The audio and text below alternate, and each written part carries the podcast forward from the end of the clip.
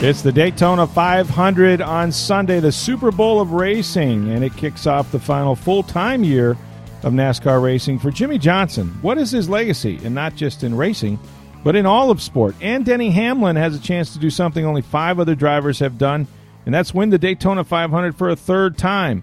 What are his chances of going back to back? We've got all that and some college football talk with Matt Baker of the Tampa Bay Times, and you'll hear my interview with Rays pitcher Brent Honeywell who's coming off Tommy John surgery and an elbow fracture, but could be on the mound this season.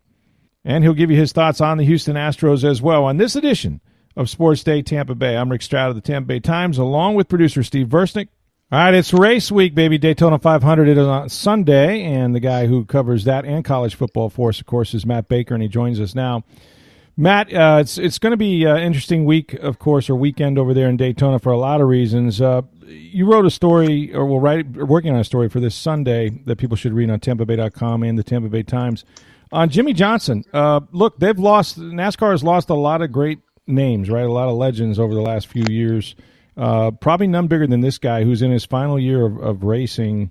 Just put in perspective, just sort of uh, what his legacy is in that sport or in sports in general, and also how he's thought of uh, in around the garages yeah, so obviously this is his last full time season. He's going to be involved in racing in some capacities going forward, a race here or there, that sort of thing. And he's earned the right, obviously, to to, to do what he wants going forward. Um, I mean, you look obviously seven uh, NASCAR championships is absurd. It, you know, Richard Petty and Dale Earnhardt are the only guys who can match that. 83 wins, a couple Daytona 500s. He's done just about everything you can accomplish. And, and I would argue based on kind of the way NASCAR is right now, where the margins are so small. It's not like it used to be where somebody could just have a car that's that much better than everybody else every right. It's not like that. So I would argue what Jimmie has done over his career. I think he's the, probably the greatest driver in NASCAR history, probably the mm. greatest driver in North American history. and then I would go further. I put him alongside the what do you want to say, Tom Brady, Michael Jordan, uh, Babe Ruth, that sort of thing, in terms of most dominant athletes in American sports ever. I, I mean, I think he has been that good when you look at, again, the era that he was in, how dominant he was for such a stretch.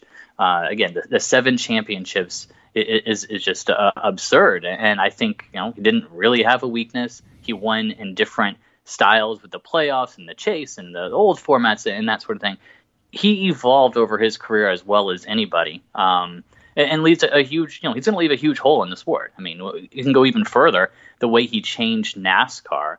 NASCAR, you used to have kind of the reputation guys drink, you know, drivers drinking beer, smoking cigarettes, not athletes. Well, Jimmie changed that. I mean, Jimmie mm-hmm. raced in the freaking Boston Marathon last year, and it wasn't like he was a bum either who just got a spot because of a Gatorade sponsorship. No, he is a very, very, very good athlete. You could put him you know, give him the right training, go back a little bit when in his prime, um, put him in any sport, and he would be okay. I mean, he's just that good of an athlete, I think.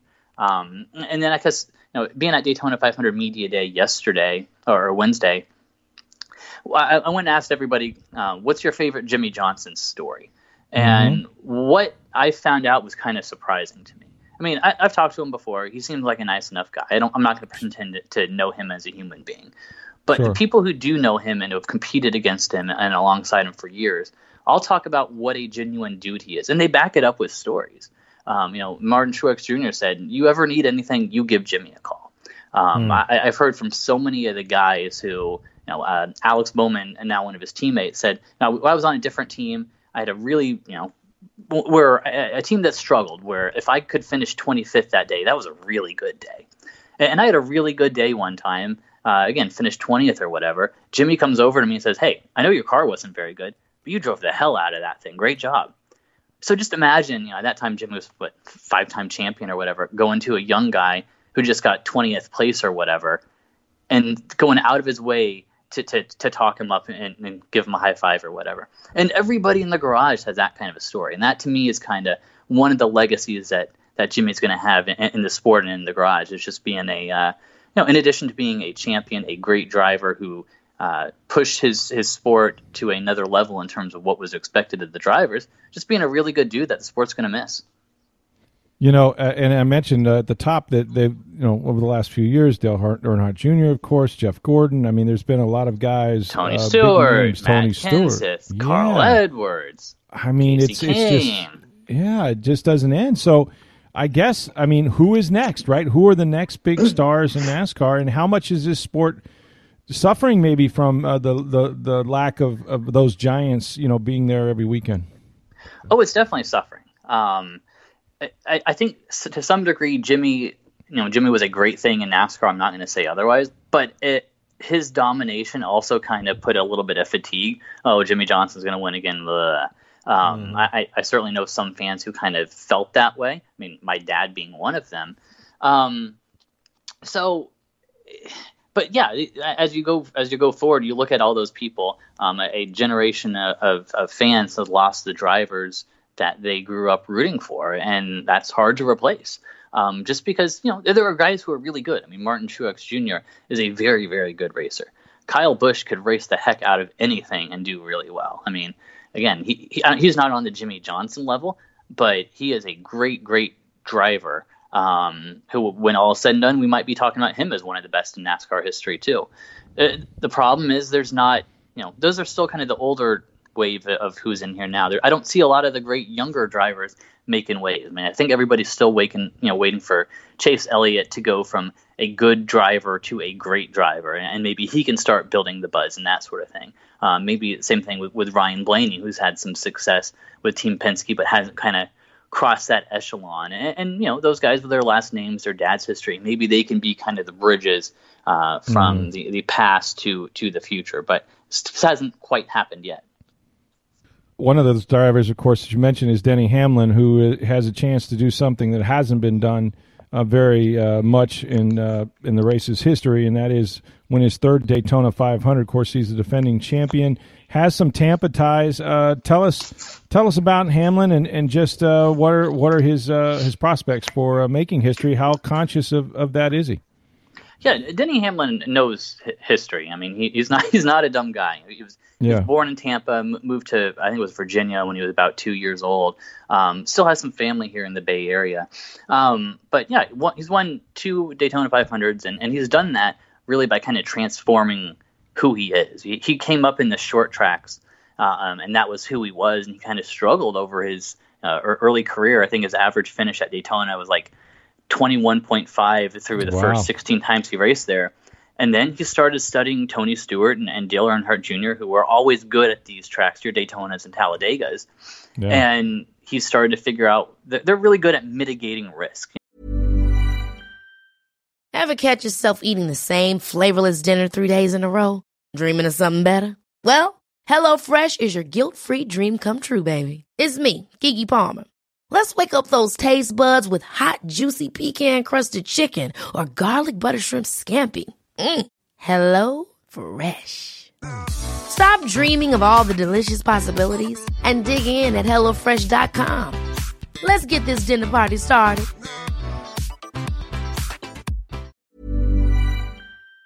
Know, that doesn't mean you don't take a chance and, and make a risky move. It means you're smart about when you do that. You're, you're, you're more calculated. Um, so he just, just learn from that. If things start getting dicey and he feels that something is going to happen, he's okay dropping back in the pack. And, you know, let those guys duke it out up front. I'm going to stay in the back. Where if there's a big one, I'm not going. to You know, my chances of getting through it are better. So that way, I'll be around on lap 180 and 190 with a chance to win it. So that, that's the type of stuff that he's learned over the years, and that's why he's won, you know, two of the last what is it, four or five Daytona 500s, and should probably be in contention to win uh, on Sunday. And if he does, he'd be the the seventh driver in NASCAR history to win three of them. Wow, that's that's amazing. Uh, You know, you, you mentioned Jimmie Johnson and just uh, the athlete that he is, and I think people lose uh, perspective, of course, of what it's like to compete in this sport from a physical standpoint. But you wrote a story about Ross Chastain, who's attempting to do something this weekend that, that might be a little crazy. Um, and, and, and when you talk about endurance, um, he's going to have to have that and then some. Tell us about it. Yeah, so he is going to try to race every race this weekend. So uh, as we talk Thursday morning, there's the the duels tonight. So if he Right. makes it to the end, that's 60 laps, 150 miles. Uh, then there's the truck race on Friday, 100 laps, 250 miles. the Xfinity race on Saturday, 120 laps, 300 miles. Then uh, again, if he makes it to the end, that'd be 200 miles or 200 laps, 500 miles for the Daytona 500. So that's 480 laps, 1,200 miles in four days. Um, that's that's a lot. You know, we can debate whether NASCAR drivers are, are athletes and all of that, but that, that's a lot on your body. So yeah. you know, I kind of asked him how how is he preparing for it, and you know, obviously, you know, coffee in the morning, jog in the morning, um, trying to eat really healthy, go to bed early. He's got it. you know, he's from uh, kind of in the Fort Myers area. It's, uh, I think it's like an eighth generation watermelon farmer, which is a different story altogether. But um, he's got a got a ton of family over there, and you know, he's kind of said, all right, well, when about time dinner's over, I got to go to bed because I got to rest. Um, and, and, there's some other things too in terms of uh, you know he mashes the brake harder than the the gas pedal at most of these tracks, so he's going to do more leg lifts and stuff on his right leg, so it balances out. And wow. you, you, do the math in terms of how many times he's going to turn the car left versus how many yeah. times he's going to turn it right. So yeah. he's going to do some, uh, you know, just kind of m- more workouts uh, turning uh, turning the steering wheel right, not with the steering wheel itself, but just holding up a 20 pound weight, turning it to the right some, so that way his muscles kind of even out and his body will be in okay shape before and after. How different is it if you know uh, to handle uh, the different you know vehicles in in the truck series versus the Xfinity series versus the NAS- NASCAR race? I mean, it, it it's a different it's a different type of driving, right? A little bit. Same track, yeah. right? But yeah, yeah, same track. You're right. It, it's they're all just different in their own way, and you know, mm-hmm. obviously the the Cup Series that is the, the fastest and has its own challenges, but the trucks are a different kind, and the level right. of competition is different. The level of cars on the track is different. You know, just everything about it is different. And, you know, that's why one of the reasons why I talk about Kyle Busch, I, I think is going to be, you know, when he, his career is said and done, we'll talk about him as, as a great in, in the sport too, um, because he's been able to continue doing that across levels. I mean, he still races in, in some of the, the feeder series a little bit just because he wants to, and he's won more than 200 times across all three of the NASCAR National Series, which is a pretty remarkable achievement on its own. Absolutely. Well, it's going to be great uh, race weekend, of course. Before I get you out, you uh, cover college football for us. We haven't had a chance to chat in just a minute. Uh, wanted to get your impressions or your thoughts on uh, Mel Tucker, who, of course, was at Colorado. Um, you know, has said some things about uh, you know wanting to stay there, about uh, transfers and other things. But look, I, I mean, I think like any of us, there's also the side where you where opportunity you know comes and and a chance to double his salary and go to Michigan State, which I was surprised you know had at least initially it seemed a little trouble maybe getting their guy. Um, what do you make of, of the whole Mel Tucker to Michigan State saga? You know, Rick, I was about ready to make my case for why I should be the next head coach of Michigan right? State. Look, here, here's the thing, Rick. I'm from the Big Ten country. I went to yeah. school in the Big Ten. I Got have it. worked in Texas and Oklahoma, or Texas, Oklahoma, and Florida, which is some very nice high school football states. Yeah. So I think I could recruit there at a I mean, it was seriously getting to that point where like, who the heck wants this job?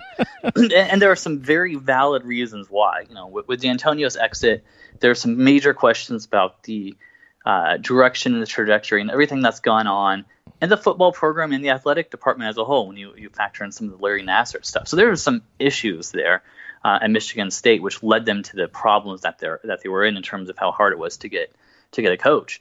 Um, maybe Mel Tucker will do fine. I mean, what he won five games at Colorado, so I, I am mm. you know the, the jury is still very much out. I think where he kind of erred was going so strong in the I'm not going anywhere, I'm staying. Yeah. And I, I understand why he did it because and, and, I understand that things change in terms of the I'm sure that the money and everything changed. But it's just such a bad look to say I'm staying, I'm staying, and then change your mind a, a couple days later. Um, so I, I, think that's to some degree. I, I don't love it the, the, the Jimbo Fisher approach of I'll never talk about another job. Um, mm. I, I, again, I don't love it because sometimes I think it's disingenuous. Sometimes it would behoove somebody to, to get out in front of a story. Um, and, but on the other side is if you never talk about another job, then you're never in a situation where you know you're saying uh, what was it? What Saban said? I'm not the head coach, of, the next head coach at Alabama, and then leaves the Dolphins two days later or whatever. So yeah, yeah. So in some case, silence is the best. It's just just such a weird dance with the way these things played out, especially with the timing of this. Um, it was just it was just weird. And in, in a few years, if Tucker does well at Michigan State, I don't think many people will look back on this. And if Tucker doesn't do well at Michigan State, I don't think people will look back on it either. You know, what he does going forward is all that's going to matter with, with him and Sparty. Yeah, Dantonio uh, did not leave him in a great situation, and of course, the whole contract situation where he waited to, to get his four point two million dollars or whatever it was, um, probably also wasn't a wasn't a good thing for uh, for Sparty. Uh, it's, it's it's it's unbelievable. It, um, it's just unbelievable the way these contracts are and, and the way schools continually get played. Now, it, it's easy yeah. for me to say here because I'm not an AD trying to get the guy sure. that I think is going to win me games and championships. So sure. it's a lot easier to second guess and, and say that. Right. But it's not like Dantonio is the only coach in America that's been in for you know has had contracts where he's gotten big bonuses like that, and, and mm-hmm. it's just I don't know. After a while, you, you kind of think eventually something has to change with the sport where you're you're not going to have guys getting four million dollars and then walking away two weeks later, and they're not. You know, the, the kind of side sidecar of that is schools negotiating against themselves and giving big extensions and, and raises when their guy, you know, their coach isn't a hot commodity. There aren't people calling to take him. So, um, remember Jim McElwain got got a raise at, at, at, Florida early on and was out not much long afterwards. So right, that's the yeah. type of stuff that you know was one of the reasons why college football is in the issue it is. Is it's a lot of uh, ads making decisions that are easy to first guess and really easy to second guess when they lead to situations like uh, what happened with Dantonio and Michigan State. It's difficult uh, contracts with all the buyouts and things like that. It's just kind of a mess right now with with coaching in, in college football. But speaking of which, uh, just uh, get you out on this, I promise. Uh, Jeff Scott, uh, look, I think he's brought a lot of energy to USF, if nothing else. Uh, any gauge on sort of, you know, with the late start they had, w- what kind of recruiting class he was able to spackle together? I, I it's incomplete. That's a bad answer. It's bad radio, bad podcast. But I, I think the same thing with him and, and Mike Norvell at Florida State. It's right. very much incomplete just because they had so little time to put things together. Exactly. I, I don't know how they're going to work out. I mean, you know, I, mm-hmm. I think Scott's class was was fine, all things considered. I, I think you know Norvell at Florida State, it was their worst of the rivals era if you look at the ranking.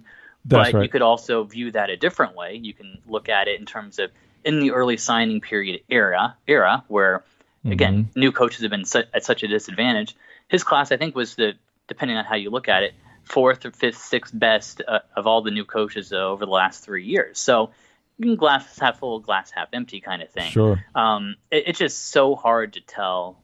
I, I think, you know, I'm sure they, they got some good players in there that are going to help, but the real test to me is going to be what happens in the next recruiting class because a lot of these guys are not going to work out just because that's mm-hmm. the situation everybody was dealt. So how right. are, are Scott and Norvell going to be able to kind of recruit over them and, and recruit guys to replace them and recruit for the long term health of the program. That's to me the better test of, of who these guys are as coaches and recruiters. Not this February uh, slash last December. It's the next one. That's right. They have to outlast all the turnover that they've had at those programs, and um, that's just something they'll have to do. Uh, Matt Baker will be at the Daytona 500 and race weekend, of course, and then you can read him in the Tampa Bay Times and on TampaBay.com. Thanks, Matt. You got it. Thanks, Rick. Hiring for your small business? If you're not looking for professionals on LinkedIn, you're looking in the wrong place. That's like looking for your car keys in a fish tank. LinkedIn helps you hire professionals you can't find anywhere else, even those who aren't actively searching for a new job but might be open to the perfect role. In a given month, over 70% of LinkedIn users don't even visit other leading job sites. So start looking in the right place. With LinkedIn, you can hire professionals like a professional. Post your free job on linkedin.com slash achieve today. Rays pitchers and catchers are in camp in Port Charlotte, and they'll be throwing off the mound. Of course, one guy that they're happy to see back in the fold anyway is Brent Honeywell. You remember he was one of their top prospects, and uh, a couple years ago ended up having to have Tommy John surgery – uh, on his rehab uh, last year. He then uh, had a uh, an elbow fracture, so that set him back even further. He's now on the recovery trail, and um, it looks like he'll be available to them possibly late May, early June. Really a bright uh, young prospect, a guy that uh, throws a screwball, has a lot of opinions. He's a very confident guy. And I had a chance to sit down with him at the Rays Fan Fest and chat with him, not just about where he's at in his rehab, but also uh, some things that are going on in baseball, including his take on the Houston Astros and the cheating scandal. So here's my interview with Rays pitcher Brent Honeywell. All right, Brent Honeywell joins us now, and Brent, it's great to see you, of course, uh, back and uh, throwing again from uh, I guess 75 feet. Yeah. Um, how how do you feel right now? How are things progressing in terms of your rehab? Um, things are going. Things are going, moving along really quickly. Actually, uh, Yeah. I was back to 90 feet this week. Oh wow, Um, I'll start back up on Monday, four days a week. So everything's been everything's been going in the right direction. I've had uh, four or five really good days in a row. So that's great. it's uh, we're looking up a little bit. well, you've been through quite an ordeal. Everybody knows, of course, the Tommy John surgery, and then you're working your way back, and you have the elbow situation. So, I know it's a physical grind, right? I mean, that's that's the work you have to put in. But mentally, how have you been able to to try to keep a handle on that?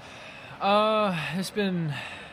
I'd be lying if I said it was easy. Yeah. Um, it's been it's been tough. There's been there's been a couple stretches where it's been the worst two years of my life. And Right. There's been some stretches where it's like you know I I wouldn't trade him in for anything just for the sole fact being that you know the work that I did put in I know is going to carry me a long way through Yeah. this game. So um, I can't thank these guys enough here, especially uh, Eric and and uh, the front office guys who have you know I can't I can't thank those guys enough, especially our training staff who's been with me for the past two years and Yeah. from top to bottom I know we got one of the best training staffs in the game. So um, I, I I appreciate those guys. Probably the hardest part is, uh, of course, what you could do for this ball club when you're ready, when you're healthy again, and having to watch and not be out there to help them. That's got to be frustrating yeah, at times, right? Yeah, that's uh, that's the uh, that's my number one. That's that's the hardest part for me. Is, yeah. I I love baseball enough to where it.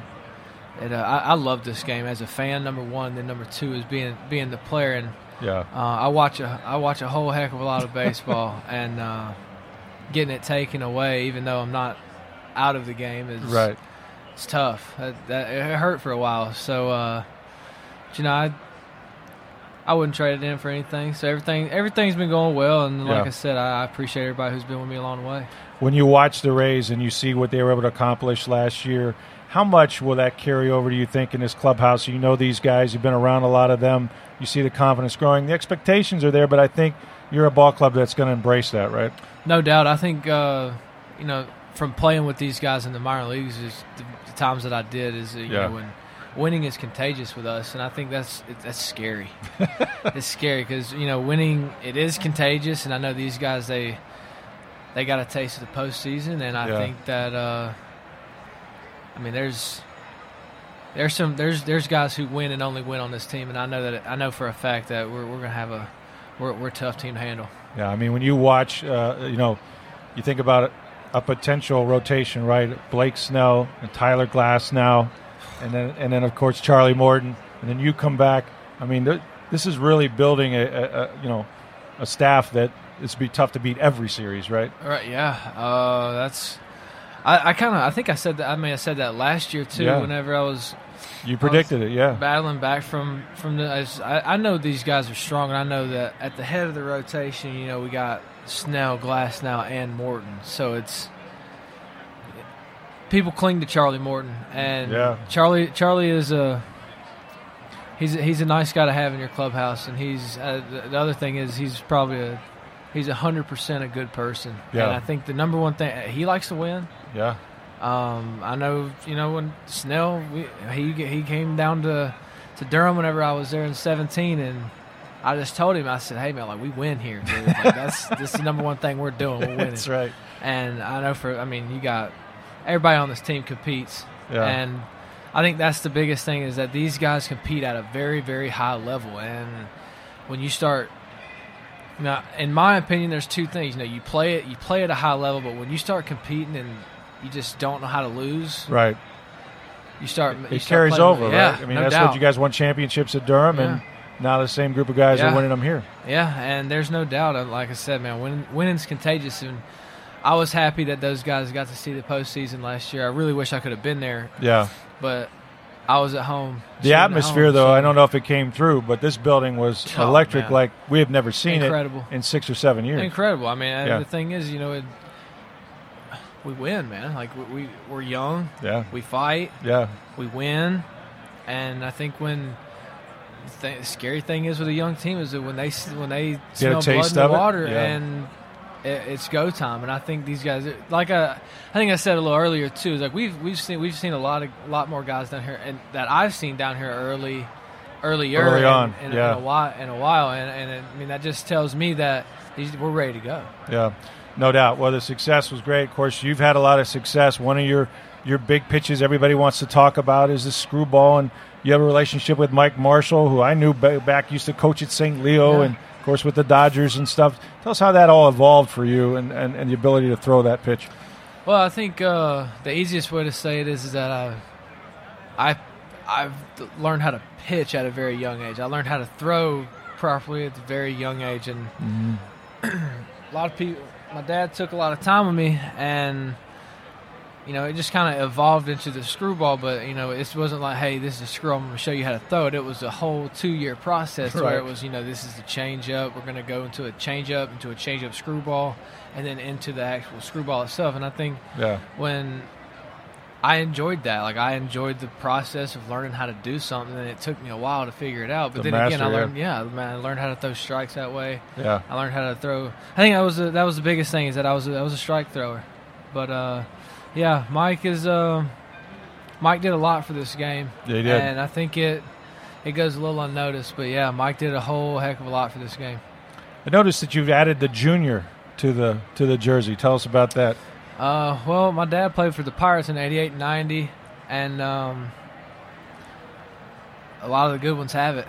Yeah, that's true. Ken Griffey, yeah, I mean, you know, an ode to your uh, father, and, and yeah, it is. It's uh, you know, I, I've got a, I got 59 on my back right now, but yeah, I've moved, I've changed it to 45. I don't know if that's come out yet, but I changed it to 45. My dad played at 45, oh, that's awesome. and um, he, uh, I mean, he, he gave me this game. Yeah, So yeah, you know, both of my parents have always, they've always, they, they know it. They just, I think both both of them really know what this game means to me and and what, how appreciative I am of everybody who's been along. it's a nice gesture. of the way. Yeah. Okay, I know you had to watch a lot of baseball. Would rather have been out there playing while you're going through your rehab. Houston Astros, we saw them, you know, beat this team in five games. Then the story comes out as a pitcher. How hard is that to learn that uh, the, the guys are, are stealing them that way? Everybody's trying to get signs right, but is that something you have to be aware of anyway? But this took it to another level, right? I can't I can't really speak on the you know do what to I can't speak on I was never there. I Right. never got picked by using a camera. Right. I think it's I think it's wrong. Uh, I think it is it's it's unfortunate. And I think I think it's wrong, and I and I do I, I got pretty strong feelings about it, and I think you know I think a lot of people do have strong feelings about it, and I think the other thing is too is that it affects people very differently. That does. Like you're talking about putting guys in a position that were on that club that didn't need to be in that position, and That's you're right. talking about other people like now. Okay, well they play for different teams. It's like yeah, you know. I think it was a little lax. I think I think the punishment was a little lax. Um, we've yet to have anybody come out and really say, "Hey, you know, sorry about that," or Right. you know, basically be in, remorseful at all Right. um, you can tell me how accountable you were in and out as much as you want to, but the fact of the matter is, is that you took something away from someone's family, and not only that, is that you took something away from somebody's career. And and that's the thing. I think people, you know, d- don't realize that if I'm, you know, those are my numbers that I go to arbitration with. That's how I. That's my profession. That's how I make my living. And and you're doing something to affect me negatively that way. Yeah, um, the I think the the biggest thing that I look at is that I'm coming back from two pretty critical injuries, and now knowing that that's still out there to be, you know, however, I I would much rather face a guy that was on the sauce. Yeah. Yeah. I mean, I- and that and that from from coming from me that says That a says a whole lot. hell of a lot yeah. because yeah. You don't want to do that either. But if you had to choose, yeah, it's I mean, less of an advantage than if I know what you're throwing. Right. Yeah, I mean, I, I think I've I've been I've been down for two years. Mm-hmm. Uh, I'm I'm probably the cleanest player there is, Right. and you know I don't I don't I don't like steroid using. I don't like I don't like the electronic sign stealing. I don't like any of that. And I think if you had to pick one of the two, I'd much rather play a guy. That's, Absolutely. And they still have to hit the ball, and they still don't know what I'm throwing. That's so, right. That's right. You're talking about people who are making hundred million dollars over there for being so-called good at baseball, and you know, I just think you you put a couple people in a position where it's, uh, you know, what what's someone gonna do? Someone gonna set is a Well- player gonna set is he gonna set his foot down and say, hey, you should stop this? And if he, even if he does, it's like you know that doesn't Right. that's not gonna really do very much. But Mm-hmm. um, I don't know. I, I just it's it's unfortunate, and I think what everybody I think the same way a fan of the game thinks. Yeah, that's why I know you're a big fan as well as a player. Yeah. I think the fan in me wants to say, if a bank robber robbed a bank and never got caught, would he do it again? Exactly. And, he ain't gonna stop. Yeah, And- yeah. Until he gets busted again. And Yeah. I think, you know, it's, just- it's just me. I don't. I don't like it. I don't Yeah. like it at all. Well, you're coming back. You're working hard. So we're. Uh, I, I know timetables are things that are evolving, right? But what, what's your hope this year? Sometime May, June, uh, be be back out. Uh, you know, I'm not. I'm not too too sure just yet. Everything is still kind of tentative. You know, last year I kind of I looked I looked a little far ahead, and I think that's what kind of yeah. bit me in the tail. You, you learn bit. how to go day to day, don't you? Yeah, is- and Uh, you know you got to take it day by day, and you got to Yeah. listen to what your arm's saying to you, and you got to listen to what your body's telling you. absolutely. Yeah. And I think when uh, When it's ready, it's ready. yeah, and I mean, and right now we're on the right track, and I think we're we're on the track as you know as soon as possible, and I think that's the the biggest thing is is we're, we like I said, these guys have been smart enough Yeah. for me because you know me, I'm throw, throw, throw, and throw. You know, I'm trying to get back out there as soon as possible. And they've been they've been a really big help to me. And Yeah. uh, so I think the tentative plan may be June, some it was around June or something yeah. like that. Yeah. Um, but I don't know. Everything, like I said, man, so tentative with this that you wake up one day and you're stiff, and you're like, "Damn, I'm kind of stiff." Yeah. And then it's, "Hey, we got it. We're going to give you a day or two, and then everything kind of shuffles around. So it, uh, Yeah. everything, everything's going well. Everything's going well. One of the bright young pitching prospects that the Rays are waiting to have this year, Brent Honeywell. Ladies and gentlemen. Thanks, Brent. So, a pretty busy weekend. Of course, the Lightning host the Philadelphia Flyers at Amalie Arena on Saturday. Then you have, we've got XFL football this weekend. The Vipers are at Seattle, and you might see Quinton Flowers, former USF quarterback, has a chance to play a little more than he did in the opener. And it's NBA All Star weekend. So, busy weekend in sports. We'll talk about all of that on Monday on the podcast. Thanks for listening. For Steve Versnick, I'm Rick Stroud of the Tampa Bay Times. Have a great weekend, everybody.